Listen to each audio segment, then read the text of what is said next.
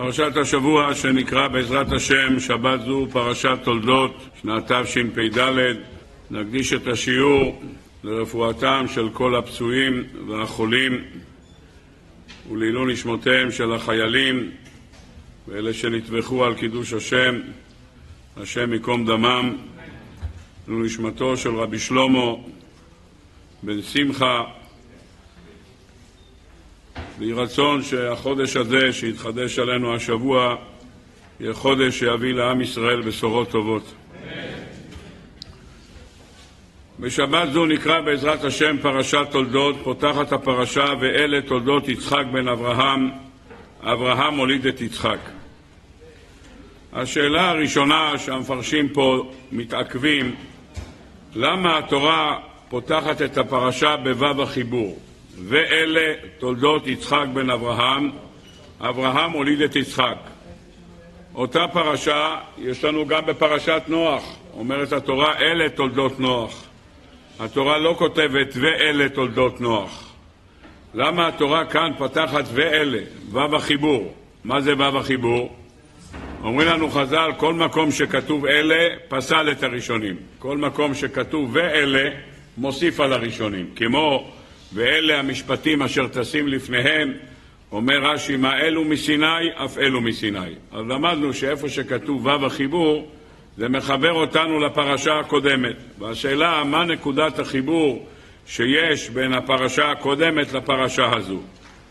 אז על פי מה שהבאנו בשבוע שעבר את דברי בעל הטורים בסוף פרשת, בסוף פרשת חיי שרה, כותב בעל הטורים על הפסוק על פני כל אחיו נפל ואלה תודות, כותב בעל הטורים שכאשר מלכות ישמעאל תיפול, על פני כל אחיו נפל זה מלכות ישמעאל, אז תצמח מלכות בית דוד. אז זה החיבור שיש לך, על פני כל אחיו נפל, כשמלכות ישמעאל תיפול, ואלה, ואלה פירוש הדבר, על ידי הוו הזאת, תצמח מלכות דוד. אלה הדברים שקשורים לנושא שהזכרנו כבר בשבוע שעבר.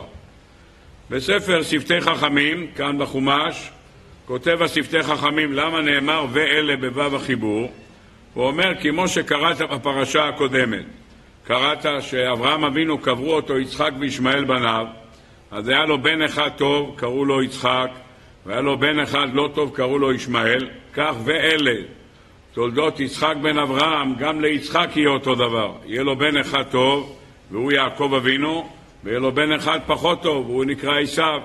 אז כמו שקראת הפרשה הקודמת, של אצל אברהם אבינו היה פסולת, ויצא גם ישמעאל מצד אחד ויצחק מהצד השני, אותו דבר גם כאן, יהיה לך את עשיו מצד אחד ואת יעקב מן הצד השני.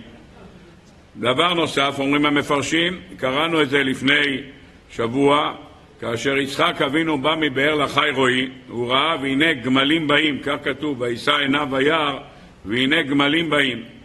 שואלים המפרשים, מה זה גמלים באים? אנשים באים. אתה אומר, ראיתי מכוניות נוסעות. אתה מדבר על אנשים שנמצאים בתוך המכוניות. אתה מדבר על אנשים שרוכבים על הגמלים. מה זה הוא ראה גמלים באים? אז אומרים שם המפרשים דבר יפה מאוד. יצחק אבינו ראה את רבקה רוכבת על הגמל. כשהוא ראה אותה רוכבת על הגמל, אז הוא כבר ראה את ההמשך שתצא מרבקה אימנו. מרבקה אימנו יצא ילד אחד טוב, הוא יעקב אבינו, ויצא ילד אחד פחות טוב, הוא עשיו. בגמל הוא אחד מארבעה בעלי חיים שיש להם סימן טהרה אחד. הגמל, השפן והארנבת הם מעלה גרה ולא מפריסי פרסה, ואילו החזיר הוא מפריס פרסה ולא מעלה גרה. כשהוא ראה את רבקה על הגמל, אז הוא ראה כבר מה יצא מרבקה. מה יצא מרבקה? יצא כמו גמל, אחד טוב, וזה יעקב, זה הסימן טהרה, ואחד רע, זה עשיו, זה החלוקה, זה מה שהוא רע. אז למדנו כאן שתי תירוצים, מה מונח כאן בו"ב החיבור. השאלה הבאה שהמפרשים עומדים עליה, מה התורה חוזרת על אותו משפט פעמיים? ואלה תולדות יצחק בן אברהם, אברהם הוליד את יצחק. כבר אמרת, אלה תולדות יצחק בן אברהם. אז מה זה אברהם הוליד את יצחק? אנחנו נקרא בעזרת השם פרשת וישב, אומרת התורה, אלה תולדות יעקב, יוסף בן 17 שנה. לא כתוב שם אלה תולדות, יעק... אלה תולדות יעקב בן יצחק, יצחק הוליד את יעקב. אתה לא עושה, זה לא הנוסח שהתורה משתמשת בה. למה כאן התורה כותבת בצורה הזאת, אלה תולדות אלה תולדות יצחק בן אברהם, אברהם הוליד את יצחק. מה המונח כאן בעניין הזה? כדי לבאר את הדברים, בואו נעמוד על שתי תירוצים שמביא רש"י הקדוש. רש"י בתירוצו הראשון אומר שמה שכתוב, אברהם הוליד את יצחק, ללמד אותך שיצחק נולד כשאברהם אבינו כבר היה מהול, וקראו לו אברהם. ואילו ישמעאל נולד כאשר היה אברהם אבינו עדיין ערל. ולכן אומרת התורה, בפרק ט"ז אומרת התורה, בטל את הגר לאברהם בן, ויקרא אברהם שם בנו אשר ילדה הגר ישמעאל.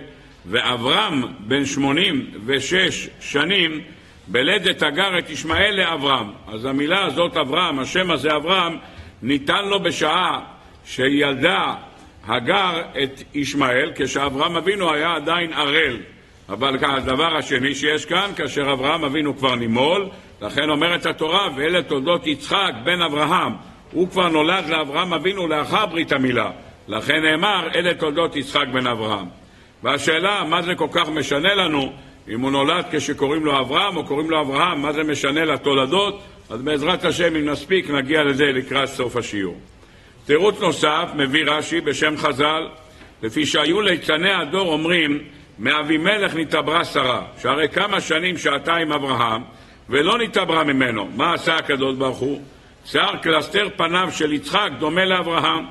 והעידו הכל שאברהם הוליד את יצחק. וזהו שכתב כאן, יצחק בן אברהם, שהרי עדות יש שאברהם הוליד את יצחק. אתה רואה את החזות החיצונית שלו, הם נראים אותו דבר.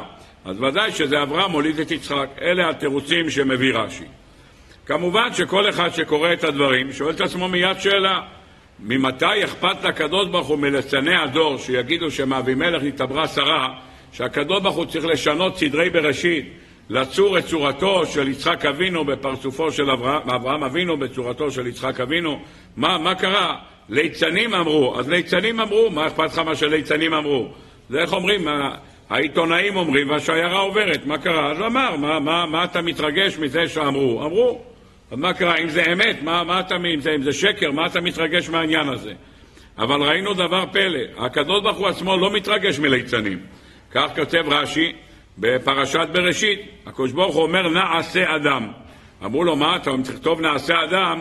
יגידו המאמינים והאפיקורסים, שמה? שהקדוש ברוך הוא לא עשה לבד את העולם, היו לו שותפים למעשה בראשית. אל תכתוב נעשה אדם, תכתוב אעשה אדם. אמר הקדוש ברוך הוא לא, אני כותב נעשה אדם, ואני רוצה ללמד את כולם שיהיה הגדול נמלך בקטן, שאדם גדול לפני שהוא עושה משהו ימלך בקטן, כמו שהקדוש ברוך הוא שאל את המלאכים, נעשה אדם, אותו דבר. אז פירוש דבר שהקדוש ברוך הוא לא כל כך אכפת לו אם יתעלו. מי שרוצה שייתה, שייתה. אני כותב נעשה אדם, אני רוצה להעביר מסר. מי שרוצה שייתה, ייתה. למה כאן הקדוש ברוך הוא צריך לשנות את כל מהלך הבריאה כדי להוכיח שאברהם הוליד את יצחק ולא אבימלך? התשובה באמת כתובה במדרש של פרשת השבוע, מבלי שהמדרש מתייחס לשאלה הזאת. במדרש תנחומה בפרשת תולדות, באות י"ב, אומר המדרש שהקדוש ברוך הוא חשוב אצלו כבודם של נביאים יותר מכבוד עצמו. איפה לומדים את זה? לומדים את זה מירובעם. ירובעם הקריב עבודה זרה, הגיע אליו עידו, הנביא איש האלוקים, הגיע אליו והזהיר אותו על העניין של עבודה זרה. הזהיר אותו על העניין של עבודה זרה, ברגע שהגיע עידו לירובעם, הוא שלח ידו לעבר הנביא כדי לתפוס אותו. אומר הנביא, ותיבש ידו. היד שלו התלבשה, הוא לא יכל להזיז אותה, לא ימינה, נשאר ככה תקוע. הוא פונה לעידו הנביא ואומר לו, בבקשה, חל נא את פני השם אלוקיך ותשוב ידי כבראשונה. בבקשה, תתפלל לקדוש ברוך הוא, לא שלי, שלך, חל נא את פני השם אלוקיך, שלך, הוא עובד עבודה זרה. חל נא את פני השם אלוקיך, בבקשה, תתפלל מהקדוש ברוך הוא ותשוב אליי ידי כבראשונה. טוב, נפלא ביותר. שואלת השאלה, שואל המדרש עצמו, הוא הרי עומד ומקציר לעבודה זרה. קודם כל הוא עבד עם הידיים, עשה עבודה זרה, לא קרה לו כלום. מה קרה שברגע אחד, ברגע שהוא הושיט את ידו לתפוס את עידו הנביא, באותו רגע הוא קיבל שיתוק. אומר המדרש, מכאן אתה למד, שמה? שחס הקדוש ברוך הוא על כבוד אותו צדיק יותר מכבודו. הקדוש ברוך הוא חשוב לו יותר כבודם של נביאים, כמו שאנחנו אומרים, אל תיגעו במשיחי בנביאי אל תראו. אומר הקדוש ברוך הוא, אל תיגע לא בנביאים ולא ברבנים שלי, אני מקפיד על הכבוד שלהם יותר מאשר הכבוד שלי. אז באותו רגע שנאמר נעשה אדם, אומר הקדוש ברוך הוא, אני על הכבוד שלי לא משגיח, אבל על הכבוד של תלמידי החכמים, על הכבוד של הנביאים, הקדוש ברוך הוא יוצא להגנתם ומשנה סדרי בריאה. עד כאן הדברים שיש לנו כאן בסייעתא דשמיא. השאלה הבאה שצריכה להישאל, מי זה ליצני הדור? ליצני הדור, יש מושג, יש להבדיל גדולי דור ויש ליצני דור. מי זה ליצני הדור? אז מה שכולם מפריעים, היה אנשים שעשו צחוק, אין איזה הגדרה על מישהו ספציפי לכאורה. במדרשי חז"ל לא מצאנו שם ספציפי למישהו שנקרא בשם ליצני הדור. אבל רבנו עובדיה ספורנו, בפרשת וארא, על הפסוק ויגדל הילד ויגמל, ויעש אברהם משתה גדול ביום היגמל את יצחק, כותב רש"י, יצחק אבינו הגיע לכ"ב, לכ"ד חודשים, הגיע לגיל שנתיים, יש גם במדרשים שהוא הגיע לגיל שלוש, אבל אנחנו נסתפק בדעה של רש"י, כותב בגיל שנתיים, ואברהם אבינו עשה משתה גדול ביום היגמל את יצחק. כמובן שכל אחד שקורא את זה שואל את עצמו, מה זה משתה גדול? אברהם אבינו עשה משתה גדול ביום היגמל את יצחק. יצחק היה בן שנתיים, ואברהם אבינו עשה משתה גדול. דבר ראשון, חז"ל הקדושים לא מתייחסים לגדול לגבי הפריטים הקולונריים שהיו שם, שהיה הרבה סוגים של אוכל, והיה, לא זה הנושא, אלא מה? חז"ל גדול, אומרים חז"ל, שגדולי העולם היו שם. גדולי העולם, מי היה? אומר רש"י שם ועבר ואבימלך. גדולי עולם היו שם. נו, משתה שנמצאים שם שם ועבר, גדולי הדור, הראשי ישיבות של הדור, ואבימלך, מלך פלישתים, הוא היה שם. יפה מאוד. אז ממילא זה נקרא גדול כי היו שם גדולי עולם. ראיתי בספר עמודי השבעה שכותב שלא, מה שכתוב משתה גדול, הקדוש ברוך הוא היה שם. הקדוש ברוך הוא שנקרא הקל הגדול, הגיבור והנורא, קל עליון, הוא היה שם. למה הוא בא לשם? כדי להזים את השמועה הזאת שמאבימלך נתעברה שרה. אומר למה? פשוט מאוד. כי במקום שיש ערווה, הקדוש ברוך הוא לא נמצא, כמו שכתוב, ושב, וכתוב ושב מאחריך, כי ראה בך ערווה דבר, ושב מאחריך, הקדוש ברוך הוא לא נמצא שם. ואם אתה רואה שהקדוש ברוך הוא בא למשתה, כך כותב הספר עמודי השבעה, גדול הכוונה לקדוש ברוך הוא, והקדוש ברוך הוא בא למשתה, כדי להוכיח שמה? שכאן אין שום חשש לדברי הבל או רעות רוח שאומרים אותם ליצנים שמאבימלך נתעברה שרה. כך מביא הספר עמודי השבעה, והוא כותב שגם אצל אסתר, שאחשוורוש עשה משתה גדול, גם שם במשתה הזה היה הקדוש ברוך הוא, כך כותב הספר עמודי השבעה. טוב, אני רק, אחרי הדברים האלה, אנחנו רק, בעזרת השם, רוצים לעמוד על שאלה מאוד פשוטה. בא, אומר הספורנו, בא ישמעאל, והוא זה שעשה את הליצנות. מה הליצנות? כל אחד שבא למשתה, והיו שם הרבה אנשים, כל אחד שבא למשתה אמר לו ישמעאל, אתה יודע? אתה יודע מי נמצא פה? אומר לא, מי נמצא פה? אומר, נמצא פה שם ועבר מאבימלך. אומר, שם ועבר, אני מבין, זה הראשי ישיבות של אברהם אבינו. כל תורת החסד של הכנסת אורחים למד אברהם אבינו בשם בנוח, כך כתוב במדרש שוחר טוב בתהילים. נו, אז הוא הרבה שלו של חסד. אמר אברום לשם בנוח, באיזה זכות יצאתם מן התיבה? אמר, בזכות שנתנו אוכל לבעלי חיים ונתנו לאכול, בזכות זה יצאנו מן התיבה. אמר אברהם, מה אלה שעשו זכויות עם בעלי חיים, יצאו מן התיבה? אני הולך לעשות מיד חסד עם בני אדם, מיד, והייתה אשל בבאר שבע. אז מי היה הרבה שלו? הרבה שלו הוא שם, זה מה שכתוב במדרש, שוחר טוב בתהילים. אבל מה עושה שם אבימלך? אבימלך היה מלך פשטים, מה הזמנת אותו? מה, מה קרה שהזמנת אותו? אומר שם ישמעאל עומד מחוץ, כך כותב רבנו עובדיה ספורנו. עמד שם ישמעאל בחוץ ועשה צחוק מזה. אתה יודע למה אבימלך פה? כי פעם אחת אז אברהם אבינו, אבימלך לקח את שרה ממנו עד שהקדוש ברוך הוא היכה אותו בנגעים ואז אתה מבין שהוא היה בבית אבימלך, אז תבין את התוצאה, למה הוא פה, עשה מזה איזשהו פלפול ועשה מזה צחוק ומזה נהיה כל הפרסום מאבימלך נתעברה שרה. טוב, נפלא ביותר, אלה הדברים שכותב רבנו עובדיה ספורנו. שואל רבנו עובדיה ספורנו, אז למה הבדיחה הזאת לא התחילה בשעה ש... של הברית? למה זה התחיל עכשיו, במסיבה שבהיותם בגיל שנתיים? אומר, אולי אמרו את זה כבר קודם, אבל שרה לא שמעה מזה קודם. יכול להיות שאמרו את זה קודם, היא הייתה טרודה בילד שלה, אז היא לא כך הקשיבה. עכשיו שכבר היא גמלת יצחק, היא פחות טרודה, אז היא שמעה את כל הדו-שיח, ומה שהיא מדברת, לכן אמרה, גרש האמה הזאת ואת בנה, כי לא יירש. מה היא ראתה אותו מצחק? אז רש"י כותב מצחק, אבוי דזור גילו הרע שפיכוס דומים, כך כותב רש"י. על פי עובדיה עובדיה ספורנו זה לא מצחק בבחינה הזאת. מה זה מצחק? מצחק כוונה, הוא המציא את הצחוק הזה, שמאבימלך נתעברה שרה. מה המטרה שלו? הייתה לו מטרה לא סתם לספר בדיחה, להשריש בראש של האנשים שמה? להשריש בהם שמאבימלך התעברה שרה. אז ממילא יצחק אבינו הוא לא בן של אברהם אבינו. אז מי הבן היחיד של אברהם אבינו? ישמעאל. אז הוא היורש, הוא היורש היחידי. אומרת שרה אימנו לאברהם, גרש האמה הזאת את בנה כי לא יירש. הוא רוצה לרשת, הוא לא יורש, שלא תחשוב רגע אחד. אז זה לא רק לרשת את הממון, זה גם לרשת את הקו, את הדרך של אברהם אבינו. כלומר, כי לא יירש עם בן אמה. כשחז"ל אומרים בפרשת שבוע שעבר שישמעאל עשה תשובה, מאיפה אנחנו יודעים שהוא עשה תשובה? בגלל שכתוב בפסוק, ויקברו אותו יצחק וישמעאל. מה זה יצחק וישמעאל? מה ראיה שהוא עשה תשובה?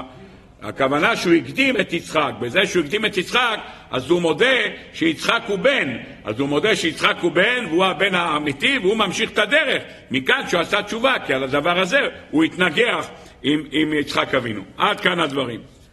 אני רוצה לעמוד על שאלה יפה מאוד, בעזרת השם, ולשאול אתכם. בשביל מה אברהם הזמין את אבימלך למשתה? א' כל, בברית מילה לא כתוב שאברהם אבינו עשה ברית מילה, והיה שם אבימלך, והיה שם השם ועבר. זה הברית מילה, כן? וים על אברהם את יצחק בנו בן שמונת ימים. אז הוא עשה ברית מילה. ברית מילה עושים סעודה. אנחנו לא מכירים סעודות בגיל 24 חודשים ביום יגמל את יצחק. זו סעודה ייחודית שאברהם אבינו עשה אותה. אם אברהם אבינו חשוב לו כל כך אבימלך, שיקרא לאבימלך לברית. יבוא שם ועבר, אולי שם באמת היה סנדק, אני לא יודע, או שאברהם היה סנדק. אבל בכל אופן, שיבוא לברית, גם שם וגם עבר וגם המלך, הם לא הזמינו אותו לזה. למה הוא הזמין אותו? הזמין אותו לסעודה של ביום יגמל את יצחק. והשאלה, מה קרה?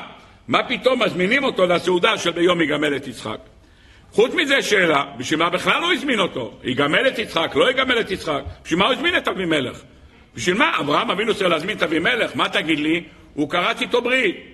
קראתי איתו ברית, שבע כבשות, שבע כבשות היה אחרי העניין של ביום יגמל את יצחק, זה היה אחרי זה. אז מה פתאום הוא מזמין אותו בכלל לסעודה? משל למה הדבר דומה?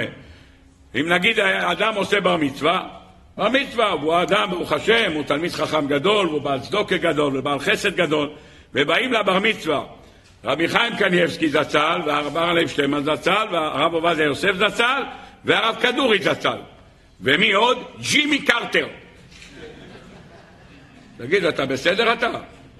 מה קרה לך אתה? נמצא שם הרב חיים קניבסקי, הרב שטיימן, הרב עובדיה, הרב כדורי, כולם זיכרונם צדיקים לברכה.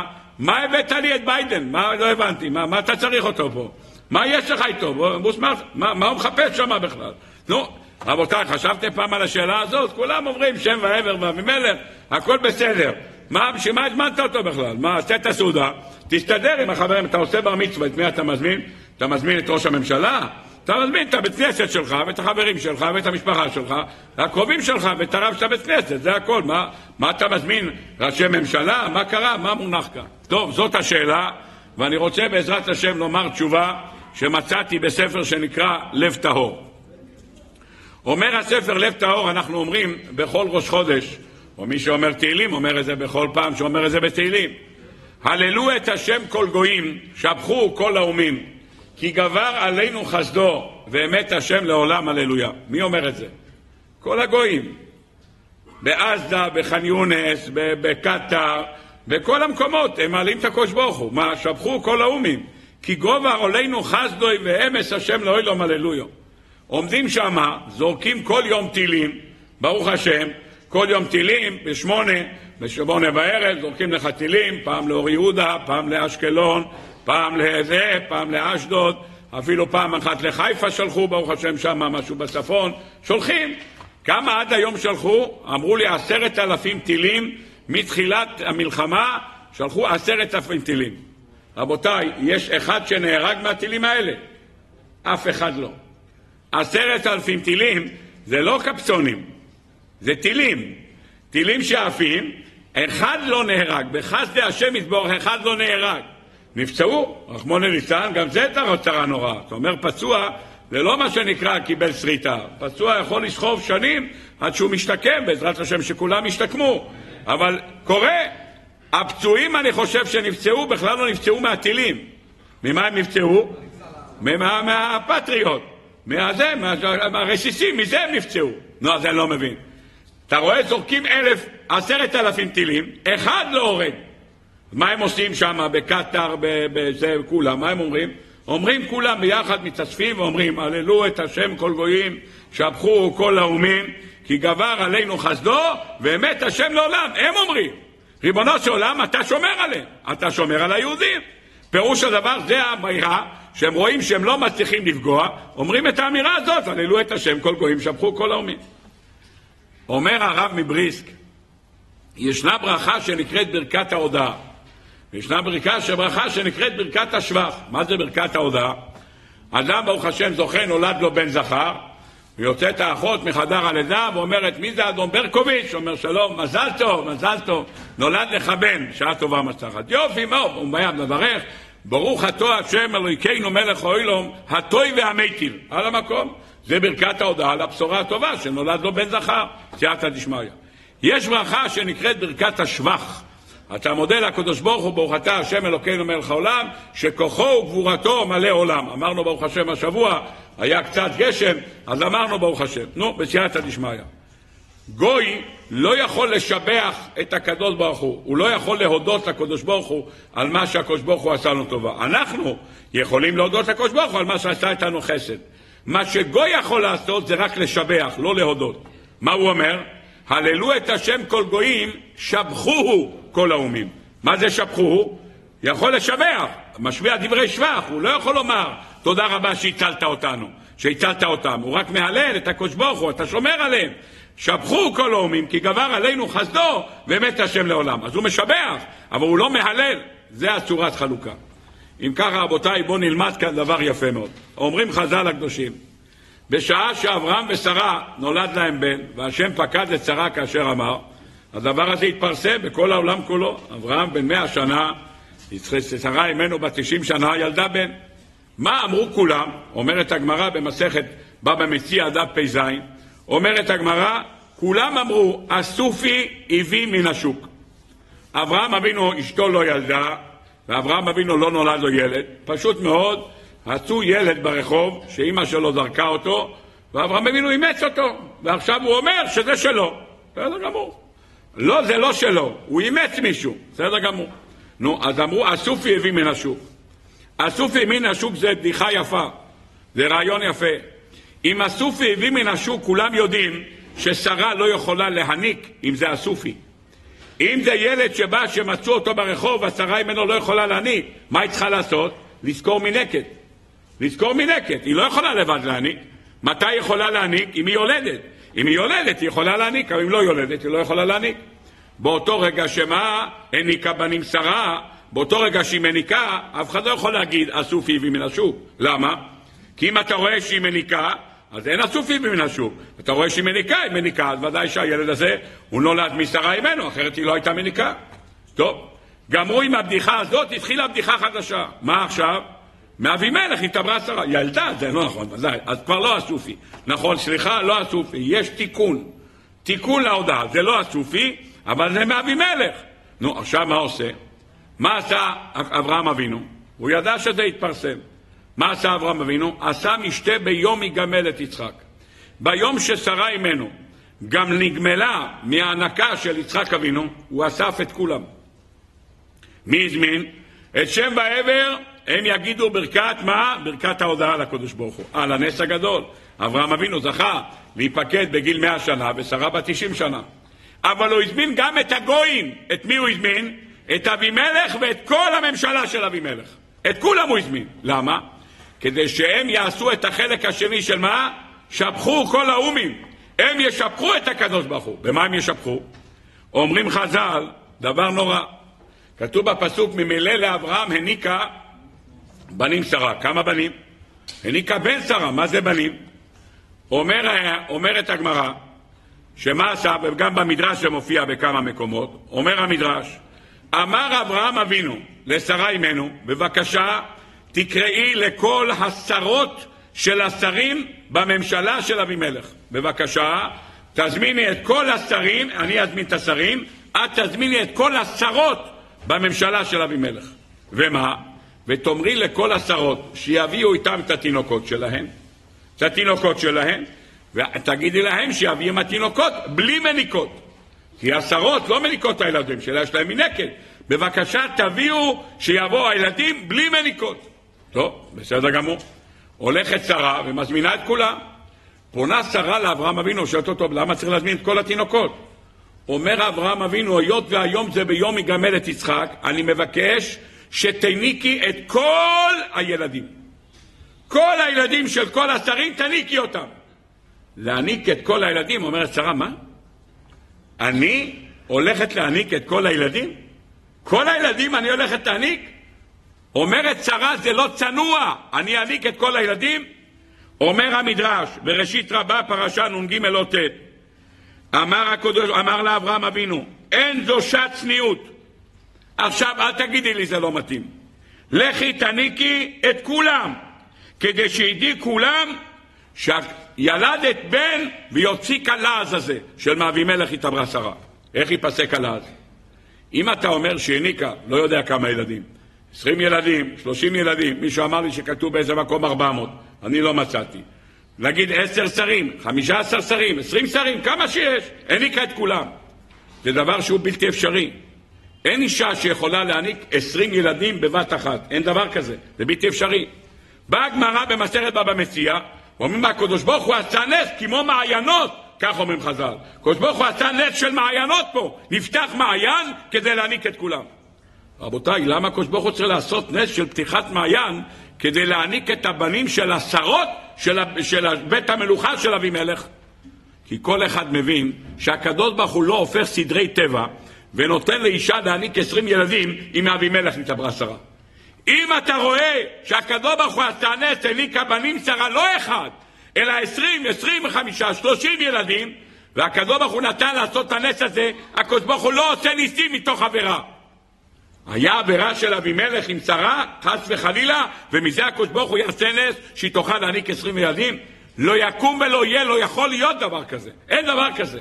ולכן אומר אברהם, בבקשה, אני מבקש ממך, תניקי בנים שרה, וכולם יראו שאת מניקה עוד אחד, ועוד אחד, ועוד אחד. זה נס למעלה מגדר הטבע.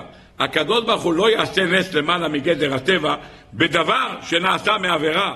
בדבר שאבימלך נתעברה שרה, ואם אתה רואה שהקדוש ברוך הוא עשה נס למעלה על הטבע, שבת 90 שנה ילדה, ואברהם בן 100 שנה נולד לו בן, הנס הזה נעשה למען מה? כדי להוכיח לכולם שמאברהם נתעברה שרה, ואכן היא ילדה, והשם פקד את שרה כאשר אמר, לכן הוא הזמין את אבימלך ואת כל המלכים איתו, כל השרים איתו, כדי שהם ישבחו ויאמרו, אנחנו אומרים ברכת ההודעה, הם אומרים ברכת השבח. מה הם אומרים? שבחו כל האומים, ריבונו של עולם, תראה כמה ברוך השם עשית לאברהם אבינו שאשתו מניקה וברוך השם דחתה בסייעתא דשמיא. עד כאן הדברים שאומרים, אומר הספר לב טהור.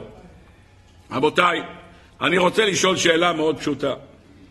תראו כמה ניסים עושה הקדוש ברוך הוא כדי להשתיק את הליצנים. מביאים, היא מניקה עשרים ילדים, עושים מסיבה ביום יגמל את יצחק, בברית מילה לא הביאו אף אחד. ברית מילה היה בחוג המשפחה המצומצמת. פה פתאום מזמינים את אבימלך ושם ועבר ושרים, הכל בשביל מה? כדי שיראו ששרה מניקה, ואז מה? יראו שזה נס למעלה מגדר הטבע, יבינו שמה? שהקדוש ברוך עשה את זה לאברהם אבינו. וכי יש לקדוש ברוך הוא יתברך שמו לעד, יש בעיה להשתיק את הליצנים? יש בעיה להשתיק את הליצנים? ברגע אחד משתיקים אותם. ברגע אחד. מאיפה אני יודע? פשוט מאוד. בעזרת השם, בשבת חנוכה, נקרא בתורה פרשת וישב, אומרת התורה, יוסף נמכר למצרים וירד למצרים והגיע לבית של פוטיפר.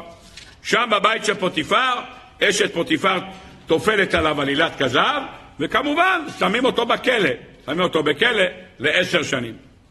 ויהי אחר הדברים האלה, חטאו משקה מלך מצרים והאופה לאדוניהם למלך מצרים, ויקצוב פרעה על שתי סריסיו, השר המשקים והשר האופים. מה קרה? מה זה אחר הדברים?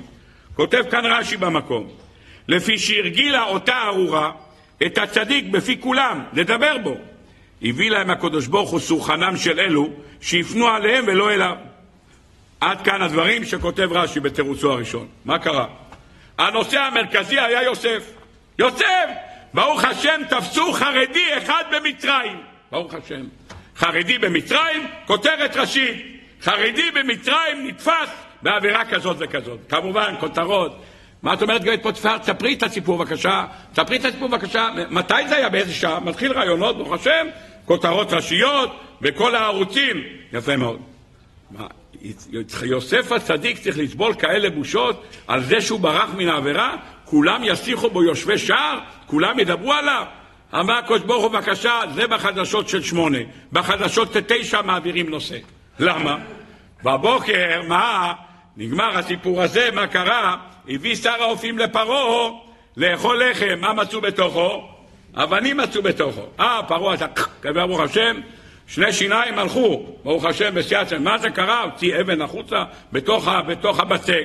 הביאו לו לשתות מיש תפוזים, יש לו שם, יש לו שם תקן תקני, ברוך השם, בתוך המיש תפוזים. אה, חדשות, שמו לו אבנים לפרעה וגם ג'וקים לפרעה. שר הבריאות הכריז על ועדת חקירה ממלכתית. איך נכנסו אבנים בתוכו, איך נכנסו ג'וקים בתוכו. כבר אין חדשות לא רלוונטיות, עושה כבר לא רלוונטי. שר המשקים ושר האופים, שני שרים בכירים, והנושא מיד לבד, כבר לא מדברים. אם התחילו לדבר שטויות, שמאבימלך נתעברה שרה, הקדוש ברוך הוא יש לו בעיה להביא תוכנית אחרת, ועד עכשיו יהיה כותרת אחרת, תפסיקו לדבר מזה רגע אחד. יביא הקדוש ברוך הוא איזה תיק על אבימלך, ולא חסר, הוא לא יכול להגיד אין כלום כי לא היה כלום, ואז לטפל בו. כולם התרענו עליו, התאפשו עליו, ונגמר כל הסיפור. למה אתה נותן לאירוע הזה להתגלגל, ועל פי מה שכותב הספורנו, ייתכן שזה נמשך שנתיים ימים, מזמן הלידה ועד שישמעאל עשה צחוק וגירשו אותו. מה, מה מונח כאן? טוב, כדי לבאר את הדברים, נאמר רעיון נפלא שלקחתי מספר שמן ראש, הוא המקור, שמביא מספר שערי שמחה ובשם הגרו. כולם ביחד חברו לרעיון נפלא ביותר. כדי להבין את הרעיון הנפלא ביותר צריך להקים קדמה הקדמות, וההקדמות האלה יהוו בסיס לרעיון שנאמר בעזרת השם. אנחנו נחזור ברשותכם לפרשת וארא, והשם פקד את שרה כאשר אמר. ויעש השם לשרה כאשר דיבר. כל מי שקורא את הפסוק הזה רואה שיש פה דברים כפולים, אותו דבר. ויעש השם, והשם פקד את שרה כאשר אמר. ויעש השם לשרה כאשר דיבר. זה אותו דבר, לא?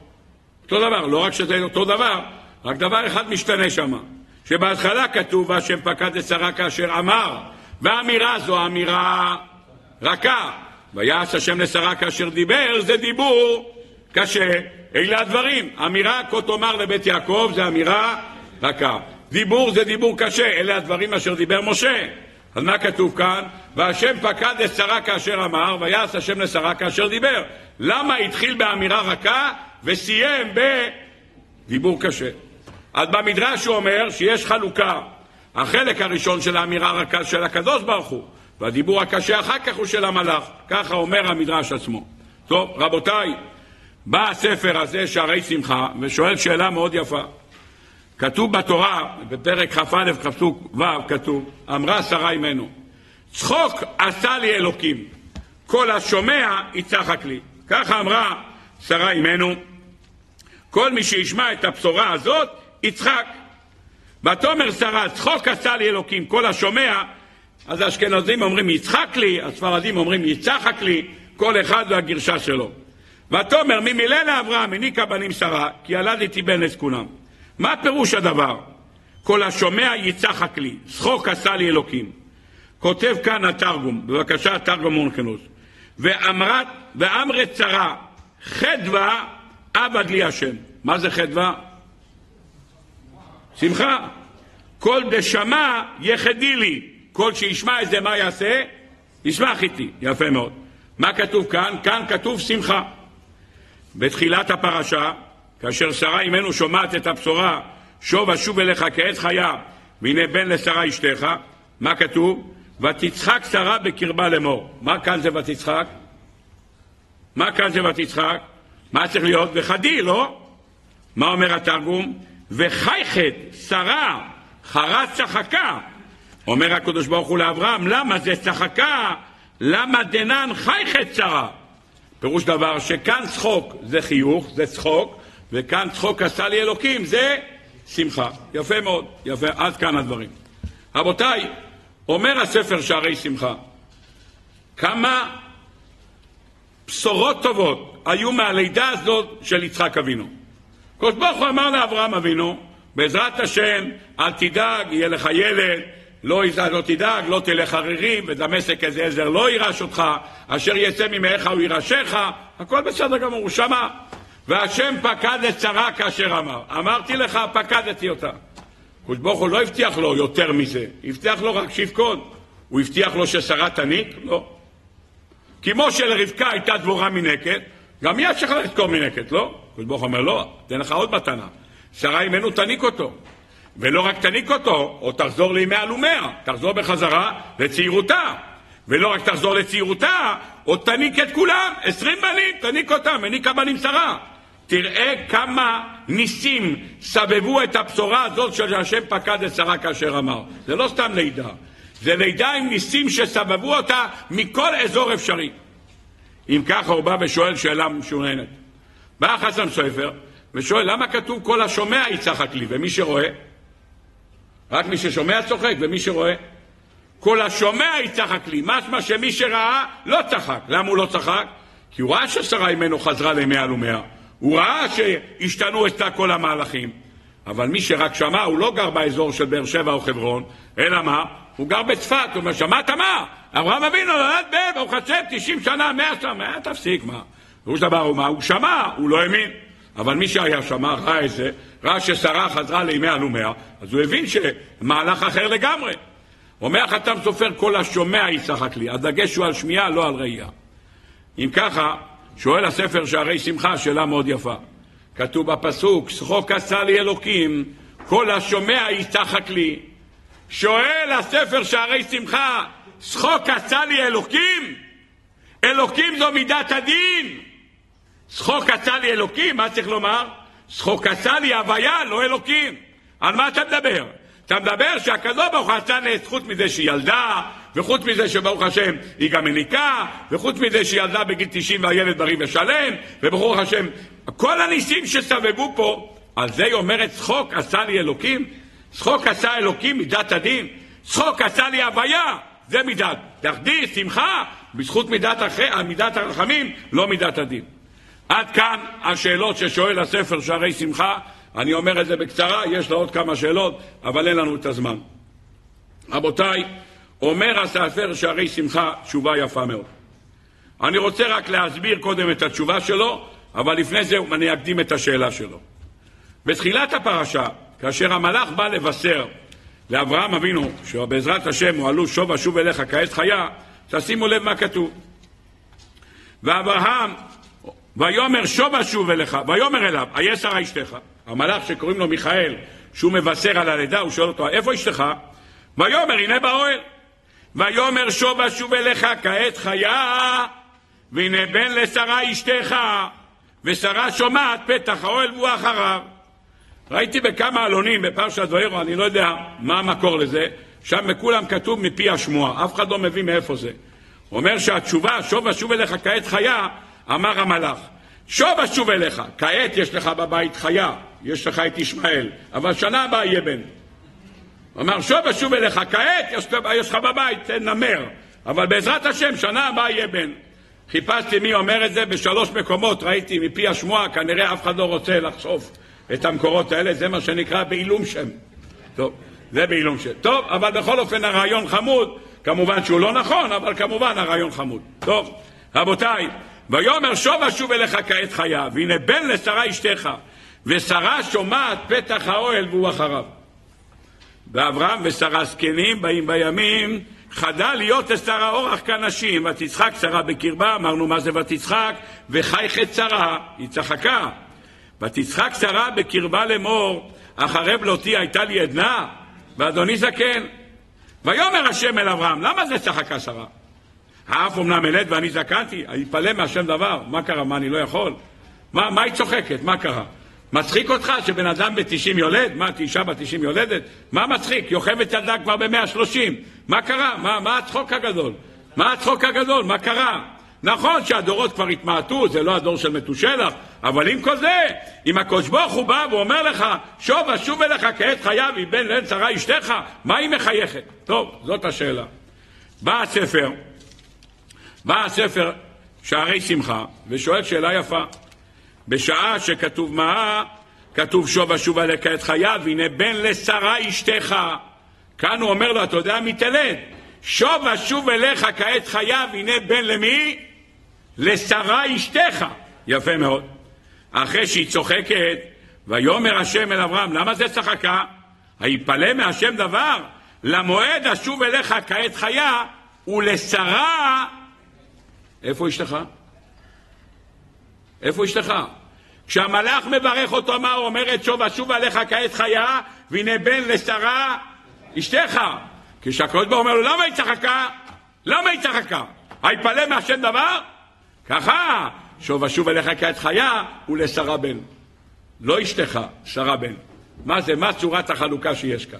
טוב, בואו רק נאמר נקודה אחת נפלאה. כתוב בפסוק, שוב אשוב אליך כעת חיה, ושרה שומעת פתח האוהל והוא אחריו. מה זה והוא אחריו? אומר רש"י הוא אחריו, הפתח היה אחר המלאך. כך כותב רש"י.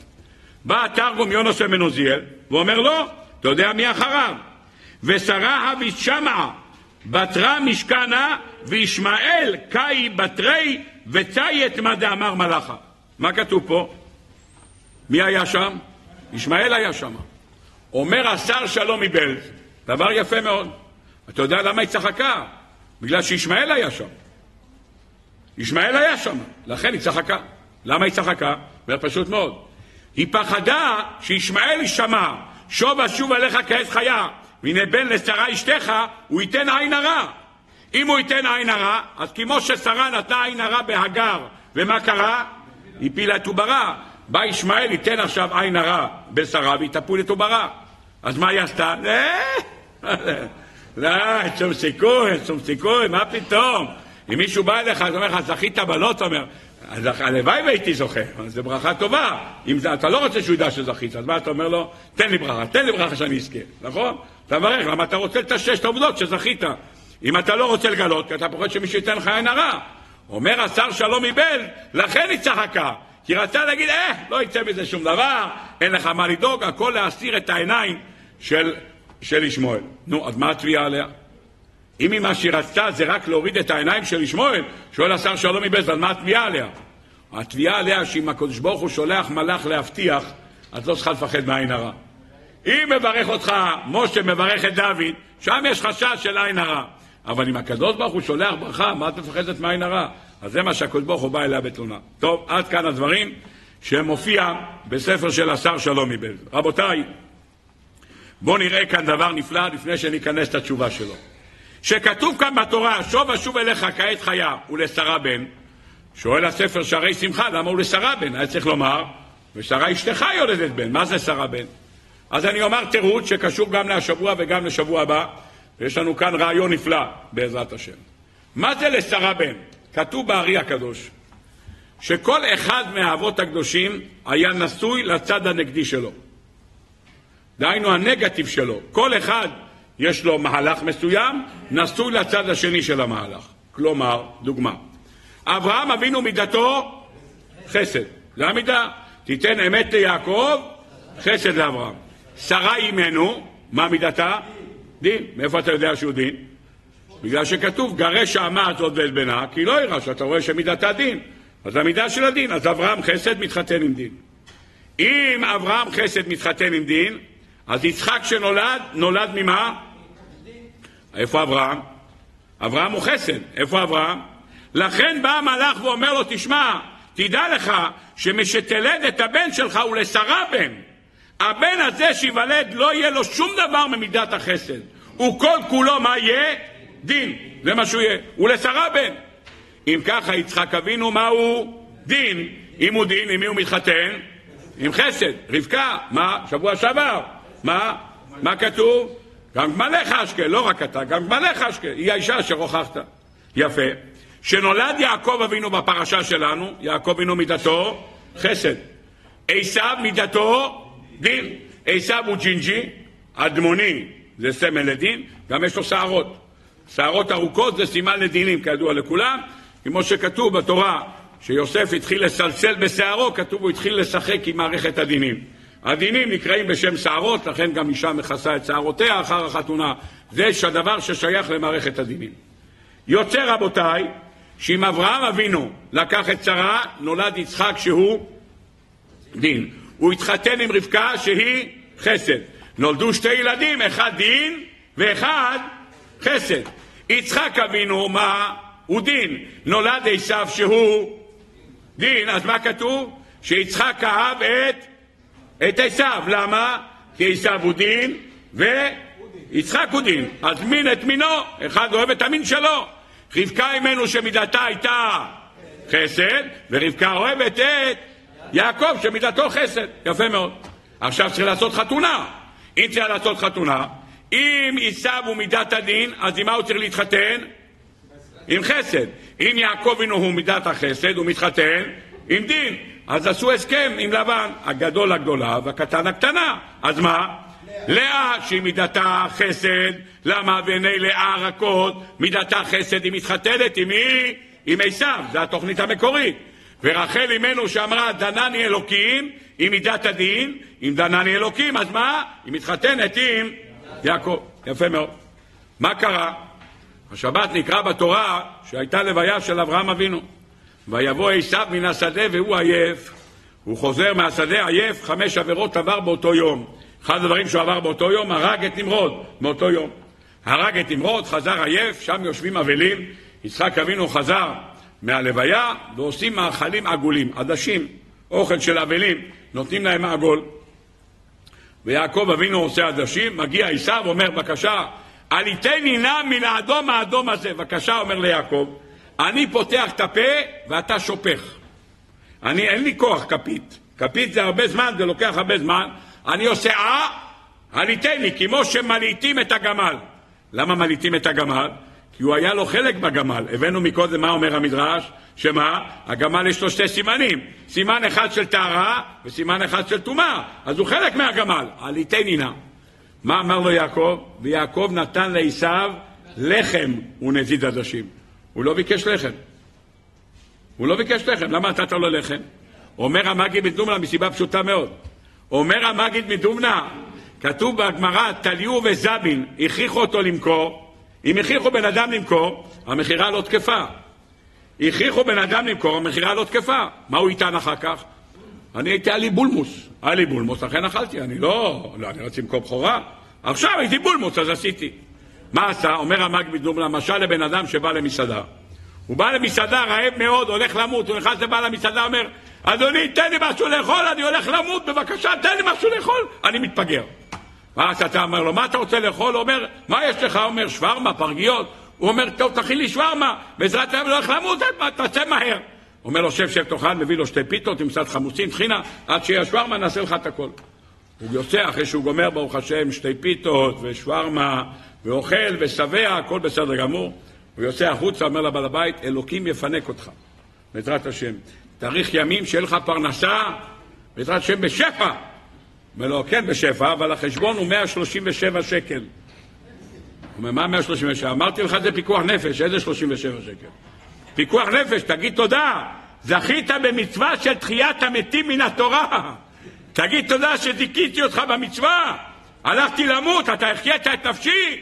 ברוך השם, גומל לאיש חסד כמפעלו. כל המצוות שאני אעשה עכשיו ייזקף לזכותך. אומר לו, תשמע, פיקוח נפש יש בפיתה הראשונה. בפיתה הראשונה זה כי יש פיקוח נפש. אכלת שתי פיתות, אכלת חמוצים, גמרת טחינה וחומוס, הכל נגמר, זה פיקוח נפש. זה על חשבון פיקוח נפש. 137 שקל זה על השווארמה, זה לא שייך לפיקוח נפש. זה נקרא לפיקוח של משרד העבודה והרווחה, את זה אתה תשלם, אדוני. אומר הבעל מגיד מדובנה, אמר יעקב אינו, אומר תן לי בבקשה לאכול. אם הוא יכרוך לו רק לאכול עדשים, נגיד פיקוח נפש. מה עשה? יעקב נתן לעשיו לחם, קודם כל תאכל לחם. אין פה פיקוח נפש, תירגע, עכשיו הכל בסדר, אכלת שתי פיתות, עכשיו, בעבור הבכורה, עדשים. יפה מאוד. אומרת התורה, וימכור את בכורתו ליעקב, מכר לו את הבכורה. טוב, זה הבכורה נמכרה. רבותיי, שבוע הבא, פרשת ויצא. יעקב אינו יורד לחרן ועושה עובדי שבע שנים בשביל רחל, אותך שבע שנים ברחל בתך הקטנה. טוב, מגיע יום החתונה, מה עושה לבן? מכנס את כל אנשי העיר, אומר רבותיי, אני הולך להחליף, אני הולך להכניס לחופה את מי? את רחל, למה זה התוכנית שלו, את לאה. יפה מאוד. יש לו התניה שאף אחד לא יגלה, אף אחד לא יגלה. בחתונה כתוב בחז"ל הקדושים, במדרש, בא אדון לובון ועשה חושך. ניתק את כל החשמלים בחתונה. חושך מוחלט. איך אומרים, חתונה כזאת לא רואים. לא רואים שום דבר. לא רואים שום דבר, כמו שכתוב במדרשי חז"ל. אנשי, אנשי המקום ניסו לרמוז לו, כתוב, שרו לו הילאה, הילאה, הילאה. יעקב לא הבין מה קורה פה, בא הביתה, ואז הוא אומר, רחל, תעשי לבקשה כוס קקאו, תעשי לבקשה כוס קקאו, תביא, תלך, תעשה, מדבר. בבוקר הוא בא, הוא רואה שזה בכלל לא רחל. מי זה? זה לאה. מה אומר לו? למה רימית אותי? למה רימית אותי? אני כל הלילה קורא לך רחל, את לא רחל, את לאה, למה לא אמרתי שאת לא... כך כך שואל יעקב אבינו את לאה. אומרת לו לאה, סליחה, בעלי היקר, אני יכולה לשאול שאלה? כן. כשקנית, באת לאבא שלך בגיל 63, ומה אמרת לו? הבאת לו את המטעמים, מה אמרת לו? אנוכי עשיו בכורך. אתה הבכור? אתה עשיו? למה אמרת לו אנוכי עשיו בכורך? למה? אני אגיד לך למה. אתה לא שקרן, יעקב מידת האמת, אז למה אמרת? אני אגיד לך למה. מסיבה פשוטה מאוד. הסיבה שאתה אמרת, כיוון שכשקנית את הבכורה, הפכת להיות עשיו. פירוש דבר, קנית את הבכורה עם כל מה שמסמל עשיו. אם קנית את כל מה שמסמל עשיו, מה מסמל עשיו? הוא מסמל את מידת הדין, אז קנית גם דין. נהיית מה? נהיית דין ביחד עם רחמים. איך קוראים למידה הזאת? תפארת. במידת הדין והתפארת, מידת הדין והרחמים ביחד, אתה צריך לקחת שתי נשים. למה שתי נשים? צריכה לאה לבוא מצד מידת הדין של עשיו, וצריכה רחל לבוא מצד החסד של יעקב. אז זה מה שהיא אמרה לו. אתה אמרת, אנוכי עשיו בכורך, סימן שקנית את המידה של עשיו, אז קנית גם ה... גם את המידה של הדין, עכשיו מעורב בך דין ורחמים. לכן, אני אמרתי לך שאני הבאתי לך את הכל, כי אני לאה, אני צריכה להתחתן איתך. אז זה מה שכתוב כאן בתורה, ולשרה בן. אמר הקדוש ברוך הוא לאברהם אבינו, אל תחפש שיהיה מידת החסד ביצחק. למה? ולשרה בן. הבן הזה שייך למי? לשרה אימנו, אז המידה שלו תהיה דין בלבד, בלי תוספת רחמים. עד כאן ההסבר של הארי וגוריו. נחזור בחזרה לספר שערי שמחה. בא הספר שערי שמחה ואומר דבר נורא. דע לך, שבא המלאך בפעם הראשונה, בא המלאך מיכאל, ואומר לה, שוב אשוב אליך כעת חיה, והנה בן לשרה אשתך. יהיה בן לשרה אשתך, זאת תהיה אשתך. אבל ברגע שמה? ברגע ששרה אימנו צחקה, ומה אמרה? אחרי בלותי הייתה לי עדנה ואדוני זקן. איך יכול להיות? איך יכול להיות? אז מה קרה? היא צחקה. מה, לא כתוב כאן וחדי, מה כתוב כאן? וחיה, תכיחה. איך את מחייכת? את צוחקת על הקדוש ברוך הוא? מה, את לא מאמינה שהקדוש ברוך הוא יכול להביא שאישה בת 90 שנה תלד? את לא מאמינה? ויאמר השם אל אברהם, למה זה צחקה שרה? למה היא צחקה עליי? מה, היא לא מאמינה שאשתה בת 90 שנה תלד? איך אומר המדרש? משל לנפח. נפח, בא אליו בן אדם, אומר, סליחה אדוני הנפח, אתה יכול להלחים את זה? אמר לו, אם אני יכול לייצר את זה, אני לא יכול להלחים את זה? אני עשיתי את זה. אומר הקדוש ברוך הוא, אם אני בראתי חיים של בן אדם, יש לי בעיה שאישה תלד בת 90? אם אני יודע להחיות מתים ולהעמיד חיים, אני לא יכול לעשות שיהיה תחיית המתים, שיבוא לידה מחודשת. מה, מה היא צוחקת? מה, היא לא יודעת מה הכוחות שלי? למה זה צחקה? אמר לה הקדוש ברוך הוא צחקה עליי? אין בעיה. אני אשלם במידה כנגד מידה. שוב אשוב אליך כעת חיה ולשרה בן, לא שרה אשתך. אנשים יתחילו לצחוק, ומה הם יגידו? שמאבימלך נתעברה שרה, וזאת לא אשתו של אבימלך, זה לא אשתו של אברהם, אלא זה אשתו של אבימלך. לקח הקדוש ברוך הוא את המילה אשתך ואמר לו, היא צחקה עליי, אני עכשיו אפיץ. אני זה, שמה? שיהיה צחוק ממנה. שמה? מאבימלך נתעברה שרה. צחוק כנגד צחוק. צחוק כנגד צחוק, זה מה שכתוב כאן. לכן לא נאמר כאן אשתך. את צחקת שאני לא יכולה? כמובן בדרגה של שרה אימנו, בדרגה המרוממת של שרה אימנו, במידת האמונה, ששרה אימנו גדולה מאברהם אבינו בנבואה, בל נשכח. לא מדברים פה על אנשים קטנים. מדברים פה מאנשים שאברהם ושרה, הביטו אל אברהם אביכם, ושרה תחוללכם.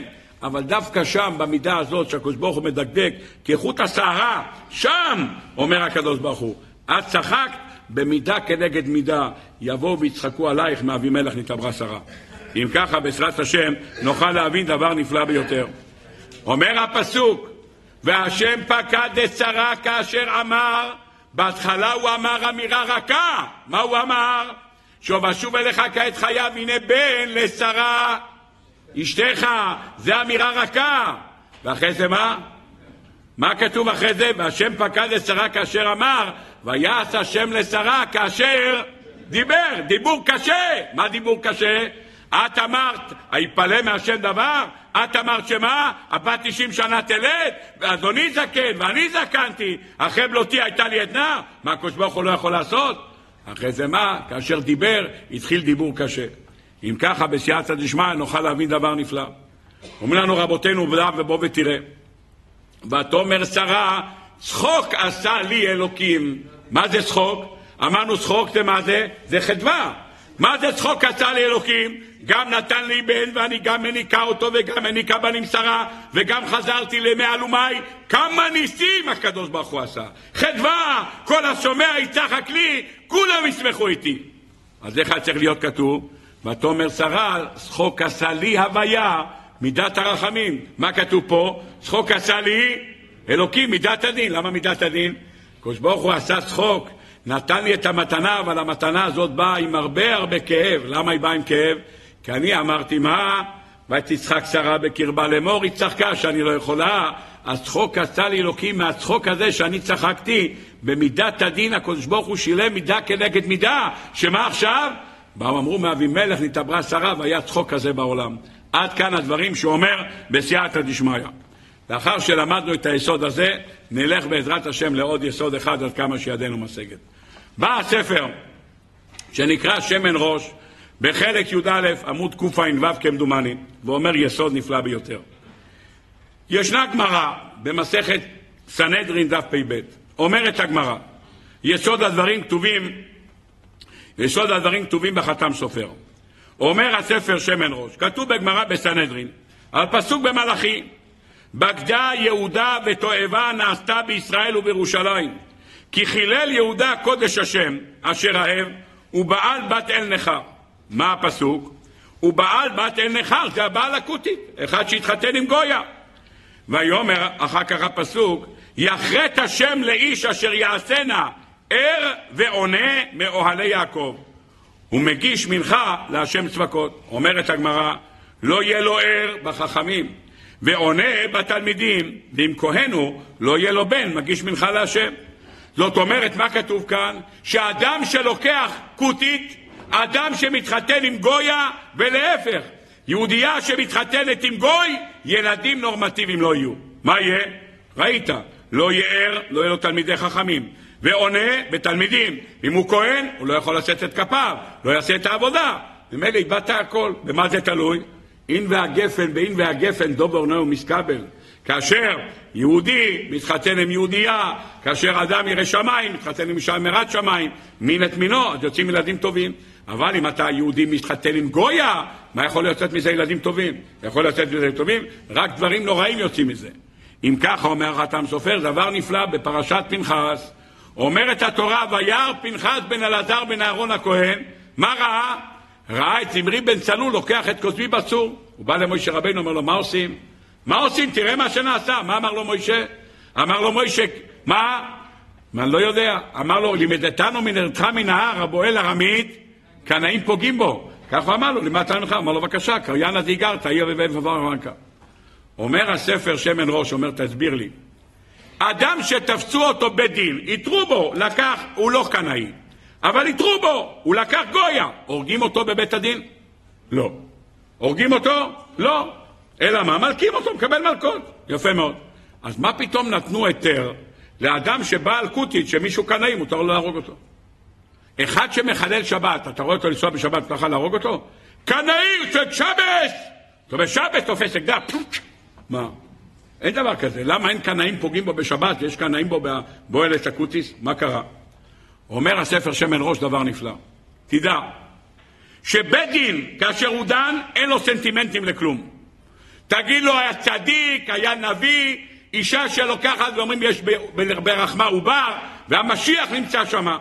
חיללה שבת, סוקלים אותה, לא משנה מי. אבל אם ישנו דין שבן אדם דן לעצמו על פי מה שהותר לו, על פי מה שהותר לו, הוא צריך להיזהר שהילדים שיוצאים מהאדם הזה יהיו, לא יהיו בהם ילדים טובים. כי אם יצאו מהם ילדים טובים, אסור לך להרוג אותו. בית דין כשהוא הורג, הורג את כולם, אין לו סנטימנטים לכלום, גם אם יצא ממנו מלך המשיח. אבל כאשר אדם פרטי הורג, על פי מה שהותר לו, הוא צריך לראות שלא יהיו לו ילדים טובים. אם יש לו ילדים טובים, אסור לך להרוג אותו. לכן, מה כתוב אצל משה? ויפן כה וכה, וירא כן איש. מה זה כה וכה? הסתכל לראות האם יצאו ממנו גרים, אם יצאו בגרים או לא. הסתכל ימינה, שמאלה, וראה שלא עתיד לצאת ממנו שום דבר. אז מה עשה? הרג אותו בשם וקבר אותו. יפה מאוד. למה הוא צריך לבדוק? כי זה לא על פי סנהדרין. זה משה רבנו קיבל הוראה להרוג אותו בשם. אמר, תגיד שם, תהרוג אותו. אם זה יעבוד, ימות טוב, אם לא, לא. אז הוא הסתכל. איפה מצאנו אלישע? אלישע, יצאו נערים, 42 נערים, וצעקו לאלישע, עלה קרח, עלה קרח. אומר הפסוק, ויפן אחריהם, ויראם ויקללם בשם השם. מה זה ויפן אחריהם? הוא הסתכל אחורה לראות מאיפה הם נולדו, ראה שכולם התעברה עמם ביום הכיפורים. וירם הוא ראה שלא יצא מהם כלום, אז מה הוא עשה? קילל אותם. מיד כתוב בפסוק, יצאו שני דובים מן היער ואכלו את כל ה-42 ילדים. למה הוא צריך ויפן אחריהם? כי הוא לא הורג אותם על פי סנהדרין, אלא מה? הוא הורג אותם על פי מה שהוא רואה, על פי נבואה. צריך לראות שאלה ילדים טובים. אם יש ילדים טובים, אתה לא יכול לעשות את זה. ויפן אחריהם, הוא ראה מאיפה הם יצאו, ושלא עתיד לצאת מהם כלום, אז לכן הוא הרג אותם. שואלת הגמרא, מה? יצאו שתי דובים מן היער? אומרת הגמרא. איפה יש דובים? דובים? איפה יש דובים? מדובר על עיר. בחוץ לארץ, במנסי, יש שם דובים. אבל מה דובים? איפה פה דובים? אתה מדבר על ארץ ישראל דובים? איפה יש לך דובים? אומרת הגמרא, אחד אמר דובים היה, יער לא היה, ואחד אמר לא דובים ולא יער. כך כתוב. אתה אומר לא דובים ולא יער, אנשים חושבים שזה משקספיר. זה גמרא בסויטה. שם אומרת הגמרא, לא דובים ולא יער. אומרת הגמרא, נס בתוך נס היה, לא דובים ולא יער, נס היה. ברוך השם. יוצא רבותיי, שמה? מה כתוב כאן? שבן אדם הורג על פי נבואה, שבן אדם הורג על פי דעתו, הוא צריך להסתכל שמה? שלא יצאו ממנו ילדים טובים, כי אם יוצאים ילדים טובים, אתה לא יכול להרוג אותו. אומר הספר שמן ראש, על פי החתם סופר, אומר דבר נפלא. וירא פנחס בן אלעזר בן אהרון הכהן, מה הוא ראה? ראה שזמרי בן צלול לקח את כוסבי בת צור. מי שמתחתן עם גויה, מה? כתוב בפסוק לא יהיה לו ער ולא עונה ולא מגיש מנחה. לא תמנים תלמידי חכמים ולא תלמידים ולא כהן. אז ילדים טובים לא יהיו לו.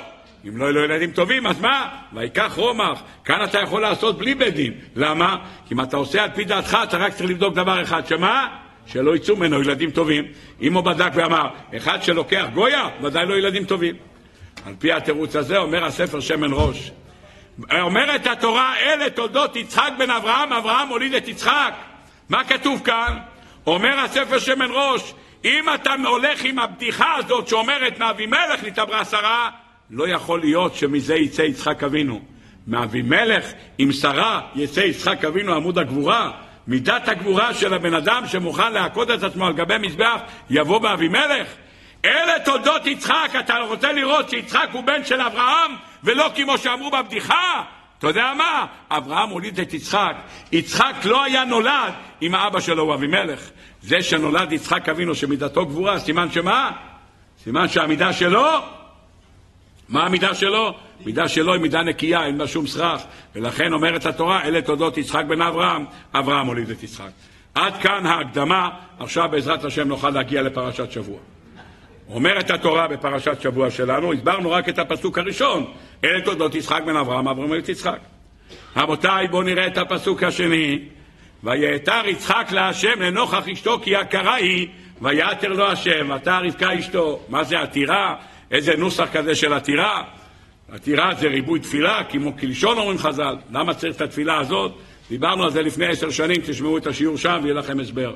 מה כתוב כאן? כתוב בפסוק, ויתר יצחק השם לנוכח אשתו כי יקרה היא. למה הוא צריך לנוכח אשתו? הוא לא יכול להתפלל בבית מדרש ואשתו תתפלל במטבח, למה צריך להיות לנוכח אשתו? אומר רש"י, היא בזווית זו וזה בזווית זו, למה צריכים להיות שניהם בזוויות? למה בזוויות? הוא ילך לבית כנסת ויתפלל, והיא תתפלל בבית. טוב, צריך לדעת מה מונח כאן, נשאיר את זה בצד. יוצא דוח השם, ואתה רבקה אשתו, ברוך השם, אחרי עשרים שנה נפקדו. אברהם היה, יצחק היה בן ארבעים כשהוא התחתן איתה, בגיל ששים נולדו, יפה מאוד. בת כמה הייתה רבקה? בת שלוש. חיכה עשר שנים שתהיה בת שלוש עשרה, עוד עשר שנים, ונפקדה בשעתו ומוצלחת. אומרת התורה, ויתרוצצו הבנים בקרבה, ותאמר אם כן, למה זה אנוכי? ותלך לדרוש את השם. ויאמר השם לה, מה אמר לה הקדוש ברוך הוא, שני גויים בבטנך, ושני לאומים ממאייך ייפרדו, ולאום מלאום יאמץ, ורב לאבות יאיר. יפה מאוד, עד כאן הדברים. רבותיי, מה זה התרוצצו הבנים? אומר רש"י, הייתה עוברת ליד בית עבודה זרה, עשיו קופץ. הייתה עוברת ליד בית כנסת, יעקב קופץ. אז זה ויתרוצצו הבנים בקרבה. ותאמר אם כן למה זה אנוכי? ותלך לדרוש את השם. מה זה ותאמר אם כן למה זה אנוכי? מה, ותלך לדרוש את השם? מה הלכה לדרוש את השם? הלכה ללכת לבית שישם ועבר, כך כותב רש"י. למה לא הלכה לבעלה? בעלה נביא. למה את הולכת לאברהם אבינו? חמיך, הוא גם נביא. למה לא? למה לא? למה את לא הולכת לשאול? מה דווקא שם?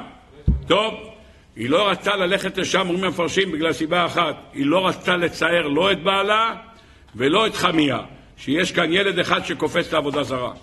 היא לא ידעה אם הוא קופץ לעבודה זרה, זה אחד שהוא חצי חצי, הולך לפה, חצי הולך לפה, היא לא רצתה להגיד להם. לכן הלכה לשם ועבר, להגיד לשם ועבר, תשמע, תגידו, אמרו שני גויים בבטנך ושני לאומים ממאייך ייפרדו. רבותיי, מה שרה, מה רצתה רבקה ממנו? מה רצתה? ותאמר אם כן, למה זה אנוכי? אומר הספר מנחת אשר, כתוב במשנה במסכת עדויות, האב מוריש לבנו שלושה דברים. מה הוא מוריש לבנו? הוא מוריש לבנו, אומרת המשנה, נוי וכוח וחוכמה. אלה שלושה דברים שאדם מוריש לבן שלו. זה מה שאדם מוריש לבן שלו, שלושה דברים. אדם צריך לדעת שאנחנו מעמידים ולדות לא בגלל מה שאומות העולם מעמידים ולדות כדי שיהיה להם ילד שיטפל בהם בעת זקנה. לנו יש מטרה אחת, ילדים שיקדשו שם שמיים ויפרסמו את שם השם בעולם וכל אחד מהם יסתכל עליו ויגידו הנה מה נעים מעשיו, מה מתוקנים מעשיו, אשרי אביו שילדו, אשרי רבו שלימדו תורה, זה המטרה. אנשים אחרים מעמידים לדוד, שיהיה להם למי להוריש את הכסף, ושיהיה להם מי שיטפל בהם בעת זקנה, ככה לפחות הם מדמיינים. יפה מאוד. אנחנו מעמידים ולדות בגלל מטרה אחת, עבדים לקדוש ברוך הוא, זאת המטרה. אומר אברהם אבינו, ריבונו של עולם, אם אתה יודע שהילדים שעתידים לצאת ממני ילדים לא טובים, אני מבקש ממך ללכת ערירי בלי ילדים. כך אומר המדרש. ואנוכי הולך ערירי, אמר אברהם אבינו. אם אתה נותן לי בנים שיכעיסו אותך, אני מעדיף לא רוצה ילדים. לא רוצה ילדים. מעדיף בלי ילדים רק שלא יכעיסו אותך. ככה אמר. הוא לא עשה פעולות, הוא התחתן, הוא כבר היה נשוי. אבל הוא אמר, אם חס וחלילה אתה רוצה להוציא ממני ילדים לא טובים, בבקשה, לא ממני. לא ממני, לא רוצה ילדים כאלה. כך אמר גם דוד המלך, אומר המדרש. רבותיי, אמר דוד המלך, חקרני אל ודע לבבי. אמר לפניו, ריבונו של עולם, אם עתיד אני להאמין בנים להציבך, מוטב לי ונחני בדרך עולם. לא רוצה ילדים. כך אומר גם דוד המלך. זאת בקשה בתפילה, לא כמו חזקיה שעשה פעולה שלא התחתן, הם רק ביקשו בקשה. אומר, אומרת המשנה, האב זוכה לבנו בנוי בכוח וחוכמה. אומרת רבקה, ויעתר יצחק להשם לנוכח אשתו, נוכח ראשי תיבות, נוי, כוח, חוכמה. התפלל לנוכח אשתו שהבן הזה שייוולד, מה יהיה? נוי וכוח וחוכמה. מה זה חוכמה? חוכמה לעבוד את השם, לטוירו. באותו רגע שמה היא יוצאת ורואה שמה? שבן אחד קופץ לעבודה זרה. אם הוא קופץ לעבודה זרה, אז ודאי שמה? ששכל אין לו, חוכמה אין לו. אתה הולך לעבוד עץ ואבן, אז מה נשאר לו? מה נשאר לו? נוי וכוח. ותאמר אם כן, אם רק נשאר כוח ונוי, למה זה הלוך? היא לא רוצה ילדים. פירוש הדבר, אם הילד הזה הוא נוכח, פירוש הדבר נוי בכוח וחוכמה, אז טוב מאוד. ויתר יצחק לשם לנוכח אשתו. אבל אם אתה רוצה שהבן הזה אין לו יהיה לו חוכמה, כי הוא הולך לעבודה זרה, אני לא רוצה. לא רוצה. מה אני רוצה? אתה אומר אם כן, למה זה אנוכי? לא רוצה. אחד שמביא לי רק נוי וכוח, לא רוצה את הילד הזה. טוב, עד כאן. מה היא באה? אומר השם לה, שתי גויים בבטנך, אל תדאגי, ושני לאומים ממאייך ייפרדו, ולאום מלאום ימס, ורב יעבוד צעיר. אני רוצה להסביר את הדברים האלה בסייעתא דשמיא, וכדי להסביר אותם צריכים לחזור לשיעור בשבוע שעבר בקצרה, ממש שלוש דקות, כדי להיכנס לתוך הסוגיה. אם אתם זוכרים, בשבוע שעבר הבאנו את דברי הספר עמודי השבעה, שמסביר באופן יפהפה את הפיוט אשת חיל ממצא, ובעיקר בבית הראשון, אשת חיל ממצא ורחוק מפנינים מכרע. שואל, מה זה מפנינים מכרע? אומר המדרש, פנינים, מכרע הכוונה לידה, כמו שנאמר, מכורותייך ומולדתייך. מה זה מכרע? מכרע הכוונה ללידה. אז מה זה מפנינים מכרע? מה זה פנינים מכרע? פשט הוא פנינים ילדה, פנינים הרתה, אם אתה אומר שזה הורד הריון, מה, איך נכנס כאן העניין הזה? אומר הספר עמודי השבעה, צריכים להמשיך הלאה. דרשה צמר ופשתין ואמרה לי, גרש את בן האמה הזאת, נחזור למה שאמרנו בשבוע שעבר. באה שרה ואמרה לו, אברהם, תראה מה קרה אצל חווה. חווה הייתה מעוברת עם שתי תאומים, שתי תאומים, אחד קין ואחד דבל. מה קרה? הם אכלו מעץ הדעת. הם אכלו מעץ הדעת טוב ורע, אז מה נהיה? הרתה חווה עם בן אחד טוב ובן אחד רע. הרע הוא קין והטוב הוא הבל. אם הקין הוא הרע והבל הוא הטוב, קם קין אל הבל אחיו והרג אותו. למה? כי קין הביא לקדוש ברוך הוא מה? פשתן, והבל הביא לקדוש ברוך הוא צמר, אז זה קין הרע, קם על הבל אחיו והרג אותו. באה שרה אמנו ואומרת לאברהם אבינו, אנחנו הרי באים לתקן את אדם הראשון, כמו שהסברנו בשבוע שעבר בהרחבה. אם אנחנו באים לתקן את אדם הראשון, אז אני אמורה להעמיד שתי ולדות, כמו שמה? כמו שחווה העמידה קין והבל, גם אני צריכה להעמיד שתיים. אם אני ארע ביחד קין והבל באותו, באותו רחם, באותו בטן, יש שוב פעם אותו בעיה, שקין ירצח את הבל. לכן מה היא אומרת? דרשה צמר ופשתים. היא דרשה, תראה מה קרה מזה שצמר ופשתים היה מעורב, שקין, הכוח הרע, היה מעורב ביחד עם הבל, כוח הטוב. מה קרה? קם כוח הרע על הבל והרג אותו. אז מה עושים עכשיו? אומרת, עושים משהו אחר עכשיו. אתה תיקח אישה שהיא מצרית, הגר המצרית. למה מצרית? כי קין שייך למצרים, כמו שהבאנו בשבוע שעבר. למה קין שייך למצרים? כי הוא הביא פשתן. פשתן למי שייך? למצרים. למה שייך למצרים? כי יש נהר שקוראים לו נילוס, והנילוס משקה את מצרים, והוא מגדל פשתים. אומרת הוא, כל מה שהוא הביא קורבן הבאנו בשבוע שעבר בספר לא ולא עוד אלא, שמה הוא אומר? שקין רצה שפרו ינצח וישעבד את מצרים, אז הוא הביא לקדוש ברוך הוא פשתן שמייצג את מי? את מצרים. הבל שמייצג את עם ישראל, מה הביא? צאן, שנאמר ואתם צאני, צאני אדם אתם, פירוש דבר, קין הביא את הכוח של מצרים, והבל הביא את הכוח של ישראל. אומר רבי חיים פלאג'י בספר פר אחד, מה כתוב שמה? וישע השם אל הבל ואל מנחתו, בגלל שהוא שאב להבל מנחתו, נאמר ויושע השם את ישראל מיד מצרים. כיוון שהוא נענה למה? לקורבן של הבל, לכן ויושע השם את ישראל מיד מצרים. עד כאן הבאנו בקצרה. אומרת לו שרה אמנו, בוא, תיקח את הגר, תתחתן איתה, עכשיו עוד לא קוראים לך אברהם, אתה ערל, תיקח אותו, כל הזוהמה תצא שם, ויצא ישמעאל, אז כל קין יצא שם, אין חיבור לקדושה. יפה מאוד. אחר כך תתחתן איתי, תתחתן איתי, יבוא כבר הבל. מי זה הבל? זה יצחק אבינו. הבל יהיה נקי לגמרי, בלי סיגים. איך קוראים לדבר שאין בו סיגים? אומר הספר עמודי השבעה, מה אין? פנינה, נקי, אין בו שום דבר. אשת חיל מי ימצא, מה עשתה? ממך, מה כתוב בפסוק? מפניני מכרע. פירוש דבר שמה? היא אמרה שאת ההיריון שלה היא רוצה, מכורותייך זה הריון, היא רוצה פנינה. מה פנינה? נקי בלי שום בלאי. כי הפנינה מגיעה מבעבי האדמה, הוא מגיע מלמטה קדוש וטהור, אין בו שום פסולת, היא רוצה פנינה. כי בזהב וכסף יש סיגים, היא רוצה משהו בלי סיגים. זה הפטנט שאמרה שרה אימנו.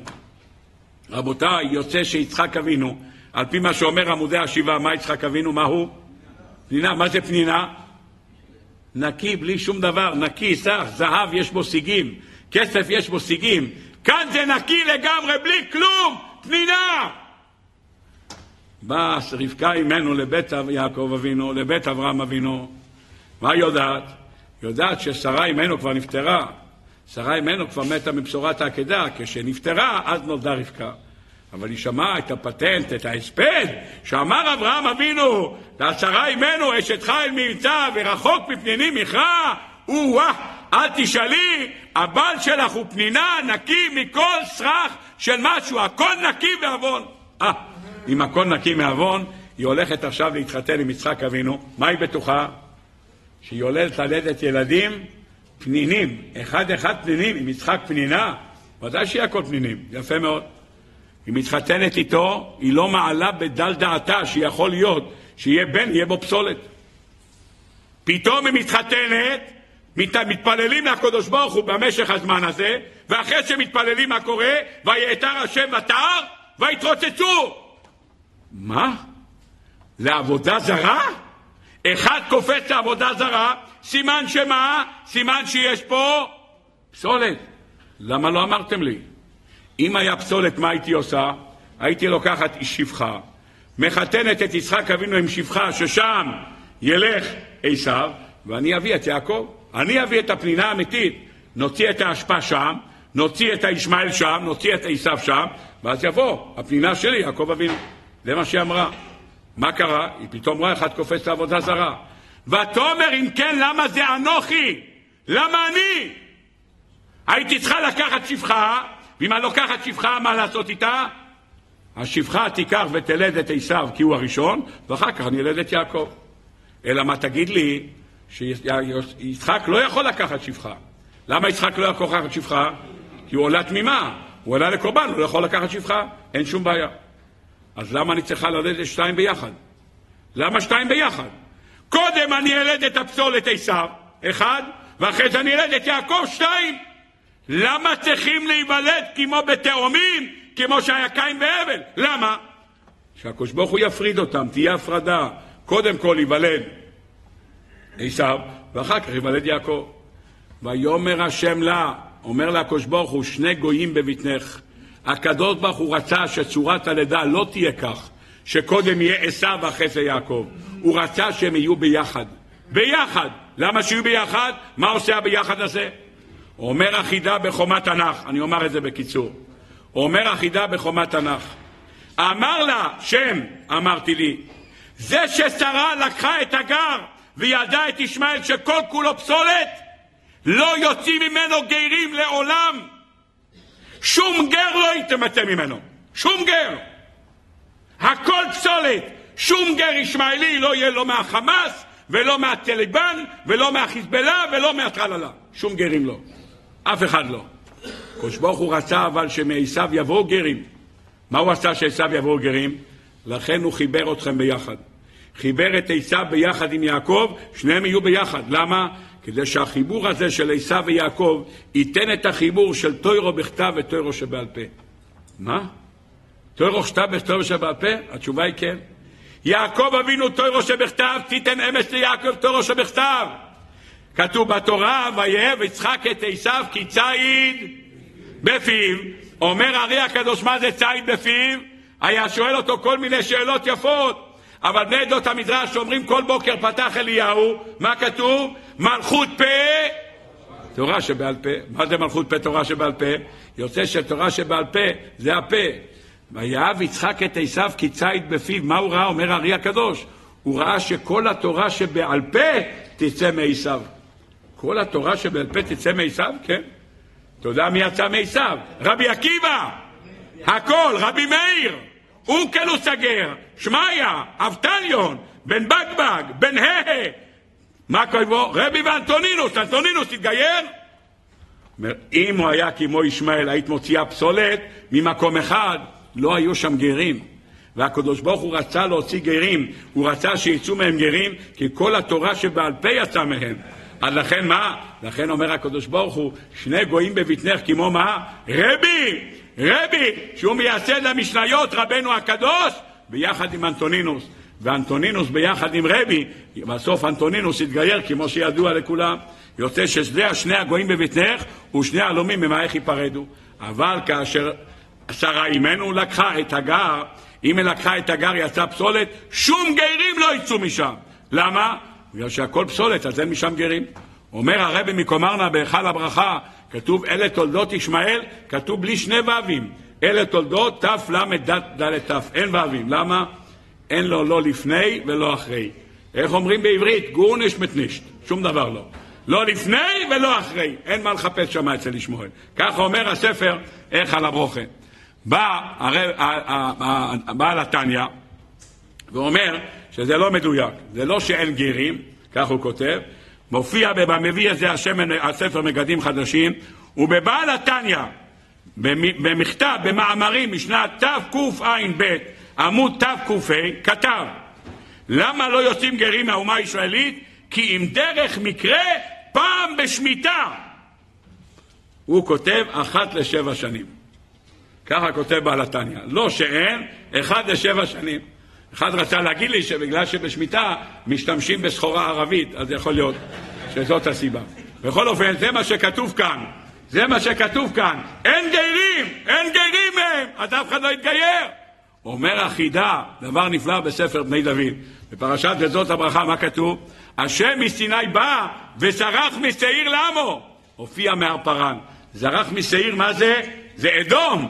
אדום זה זרח משעיר, משם יצא רבי עקיבא, יצא רבי מאיר, נהוראי, ברוך השם. זה זרח משעיר. אצל עשיו שום דבר הופיע בלי שום מורות, אין ממנו שום דבר. לא, אף אחד לא יצא ממנו, אף אחד לא יתגייר ממנו, אין מה לחפש שם שום דבר. אומרת הגמרא במסכת סוכה בדף נ"ב, ארבעה הקדוש ברוך הוא, מה עושה הקדוש ברוך הוא? מתחרט שהוא ברא אותם. מי זה? גלות, ישמעאלים, כסדיים ויצר הרע. ארבעה שהקדוש ברוך הוא מתחרט שהוא ברא אותם. למה? למה מתחרט על הישמעאלים? אומר המראה, היפה מראה בירושלמי, מסכת תענית פרק ג'. אתה יודע למה? הקדוש ברוך הוא מסתער עליהם, כיוון שמהרי אדום יצאו אנטונינוס ורבי ויצאו כל הגרים, מישמעאל לא יוצא שום דבר.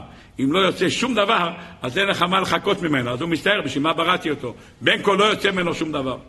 אם ככה, בסייעתא דשמיא, בואו נאמר עוד רעיון יפהפה, שמצאתי בספר, מצאתי בספר מגדים חדשים כמדומני, משם לקחתי את זה, הרעיון הוא מדהים. ישנה גמרא במסכת בבא בסרה.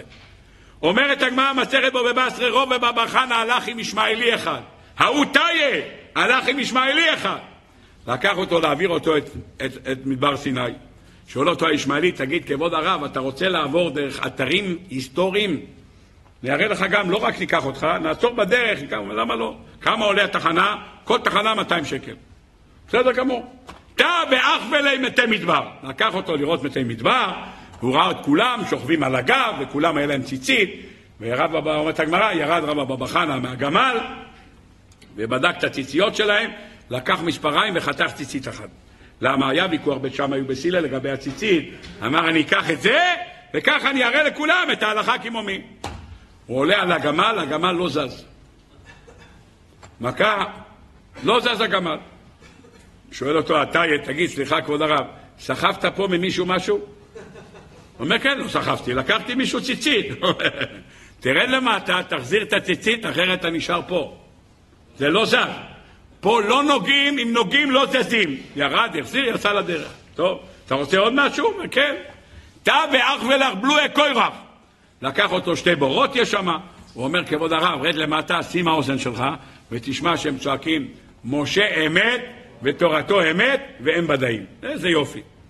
שואל המהרשו שם שאלה, אומר, תגיד, אדם רואה כאלה ניסים! אתה לוקח ציצית, הגמל לא זז.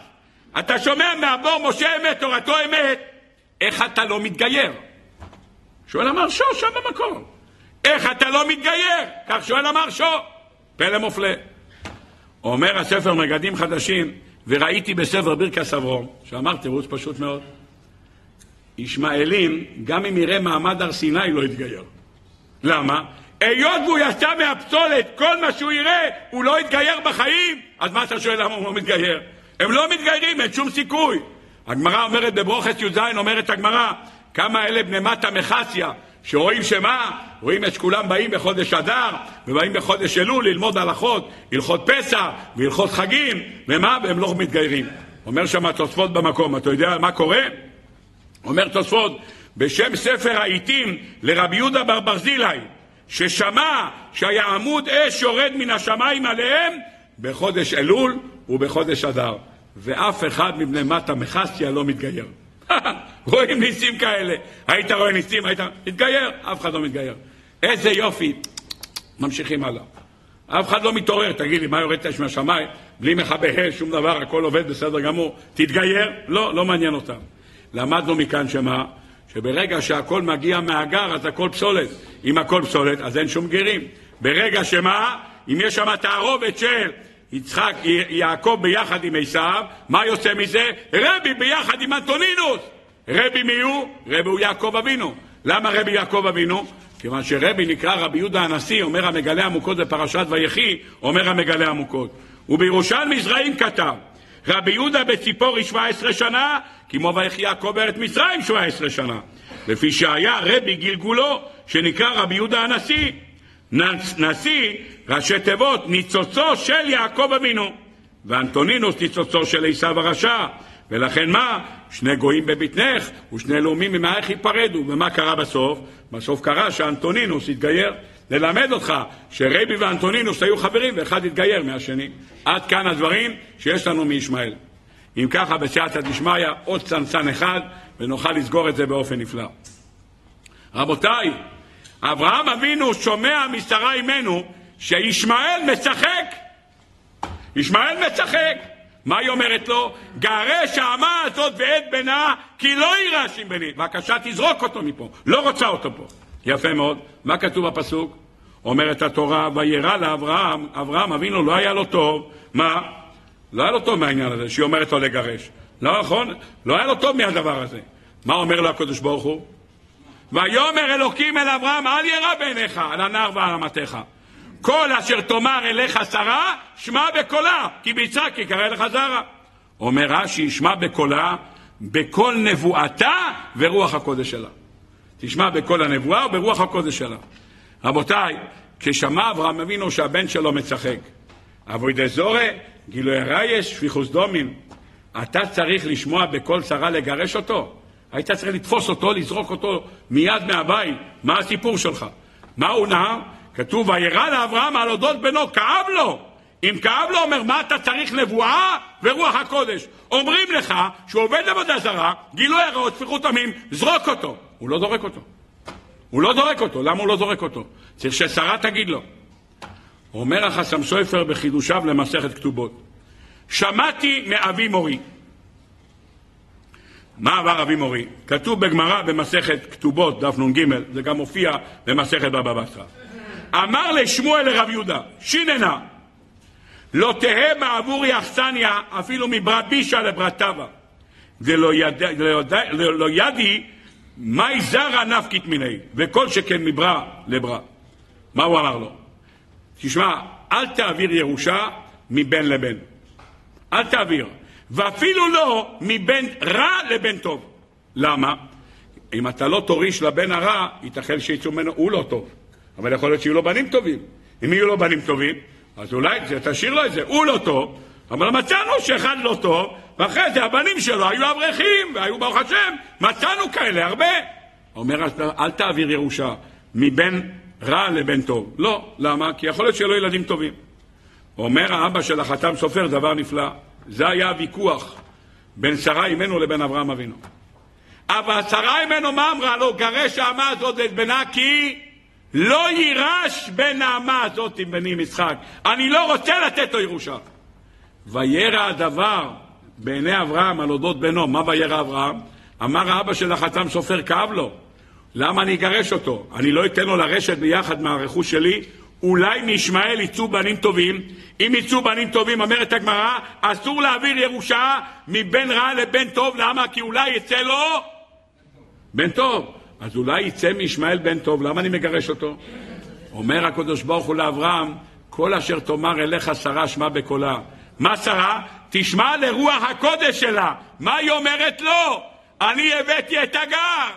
אם הגר יצא פסולת, שום אחד לא יתגייר, אין לך מה לתת לו ירושה. אם אף אחד לא יצא ממנו טוב, אז אין לך מה לתת ירושה. אם אין לך מה לתת ירושה, אז אתה יכול לגרש אותו. אז הוויכוח הזה היה אם לגרש או לא, על מה נסוב? נסוב על העניין הזה, היות ויכול להיות שיש לו בן טוב, אם יש לו בן טוב. אומר הקדוש ברוך הוא, אתה מדמיין שיהיה לו בנים טובים, כל אשר תאמר אליך שרה, שמע בקולה. תשמע מה שאומרת שרה אימנו. מה אומרת שרה? אומרת שרה אימנו, שום דבר לא יצא. אם הוא יתחתן עם הגר, שום גר לא יתגייר ושום בנים טובים לא יצאו משם. הוויכוח הזה, מה יהיה? נחשוב על העניין הזה, אם יצאו גרים טובים או לא יצאו גרים טובים. אני רוצה לקחת מסקנה אחת מכל השיעור הזה, שאברהם אבינו נתבע למה זה צחקה שרה, קדוש ברוך הוא תובע משרה ממנו, למה זה צחקה שרה. בא הרמב"ן בפרשת וירא ושואל, תגיד, מה התביעה עליה שהיא צחקה? מה התביעה? כך שואל הרמב"ן. אומר הרמב"ן, המלאכים נראו כמו אנשים פשוטים, ורק אברהם בחוכמתו הגדולה הכיר בהם. אבל הקדוש ברוך הוא האשים אותה לאברהם, למה היה הדבר נמנע בעיניה, וראוי לה שתאמין, או שתאמר, אמן כן יעשה השם. שמעתם? אומר הרמב"ן, אתה יודע מה היא נתבעה? באים שלושה אנשים, אברהם אולי הכיר שם מלאכים, היא לא ידעה. אומרים לך שלושה, עומד שלושים שלושה, אומר לך אחד, שוב אשוב אליך כעת חייו, הנה בן לשרה אשתך. אתה שומע את זה, תגידי, אמן, כן יעשה השם. אומר רבי ירוחם ממיר, אני מקריא לכם ירוחם ממיר בדעת תורה. בואו, הבה נצייר בעצמנו איך שאיש עני בא לביתנו, מגיע עני שני, אתה איש טוב, נותן לו ארוחת צהריים. ואישה בעלת הבית, אישה זקנה, באה בימים, וחשוכת בנים נותנת לו נדבה. נותנת לו מתת יד הגונה, לא עוד שקל, מאה שקל. והאביון הזה, מרוב רגשי תודותיו על החסד שעשתה עמו, מברך אותה בין יתר הדברים. לשנה הבאה תזכי לבנים. ככה מברך אותה אני, יפה מאוד. והנה האישה ההיא יודעת בעצמה שכבר עברו עליה עשרות שנים, שחדל ממנה כל האורח של נשים, במהלך טבעי כבר אי אפשר ממש שהיא תלד בנים, כי בעת בלותה וזקנותה, ואם האישה הזאת לא תשיב לברכת זה האביון, אמן כן יעשה השם, הנה משפטה חרוץ ככופרת ואיננה מאמינה ביכולת השם. ולכן הקפיד עליה הקדוש ברוך הוא, והאשים בזה לאברהם לאמור, היפלא מהשם דבר? היא לא ענתה אמן. ואומנם משפטי השם אמת, כי הרי לולא שהייתה זקנה, אם היא לא הייתה זקנה, לולא הייתה חדה מן האורח כנשים, הלא באמת היו עולות על דעתה, הנה אני בירך אותי, ודאי יהיה בעזרת השם אני אפקד. אלא אחרי שכבר חדל, הרי כבר חדבה מלקוות ולהתפלל על זה, האם יש איזה חילוק בין מצב של חדל למצב שלא חדל? לא הבנתי. היפלא מהשם דבר? מה הקדוש ברוך הוא לא יכול לסדר את החדל בחזרה? מה מונח פה? וכי שום דבר מופלא ומופרד ומכוסה? ואצל המאמין השלם אסור שתהיה חילוק כלשהו בין אדם זקן לאדם לא זקן. זאת תכלית האמונה, מה נורא הדבר. כך כותב רבי ירוחם בדעת תורה בפרשת ויירו, כך הוא כותב. אותו דבר, הוא כותב שם בהמשך עוד הערה. לפי זה באנו להערה נוראה בעניין האמונה. נצייר בעצמנו זוג זקנים מחוסרי בימים, באים אליהם ג' אביונים הולכי דרכים. והזקנים הללו מכניסים אורחים, ובפרדם מהם מברכים אותם האורחים ואומרים להם, למועד הזה, לשנה הבאה, את חובקת בן. הנה הזקנה הזאת כבר התייאשה מימים ימימה מללד בן. והנה עליה תהיה טענה, למה לא אמרה אמן כן יעשה השם? האם כזה נקרא חוסר אמונה? כך שואל רבי ירוחם. אלא מה? ללמד אותנו עד כמה הקדוש ברוך הוא תובע שנאמין בו גם בדבר שהוא אין לו שום שמץ של היגיון, שום שמץ. בא רבי ירוחם בספרו דעת חוכמה ומוסר. הנה במצב של סגור ומסוגר, מבלי שום מוצא, הכרה, נטילת רחם, אחרי בלותי, אדוני זקן, ואחרי כל זה באים אנשים פשוטים שהיא לא מכירה אותם כלל שהיו מלאכי עליון, כמו שאומר הרמב"ן. ואמרו לה שתלד, היה טענה על שרה שלא אמרה אמן כן יעשה השם. שהיא לא התפללה תכף להשם, והיה טענה על זה שבמצב של חרב חדה יצא אצלה אל יתייאש מן הרחמים. היא לא התייאשה מן הרחמים. שלא יצא המכוון של השמיני את קולך כמו במצרים, מצרים מאחור היה מקדימה, משל לנץ. תתפללי לקדוש ברוך הוא, קיבלת ברכה, מה את מתייאשת? אומר רב חצקי לוינשטיין, זה מה שכתוב משל לנפח, אומר המדרש. שבא אליו מישהו אומר, אתה יכול להלחים את זה בחזרה? אומר לו הנפח, אם עשיתי את זה, אני לא יכול לחבר בחזרה. אם עשיתי אותך, אני לא יכול עכשיו לרפא אותך? מה זה אני לא מאמין? לא, אחרי בלותי הייתה לי ידנה ואדוני זקן. זאת התביעה שהקדוש ברוך הוא טבע, משרה אימנו דק מן הדק. צחקת? צחקת כי בעל עונש במידה כנגד מידה. שמה? כולם צחקו ואמרו מאבימלך נתעברה שרה.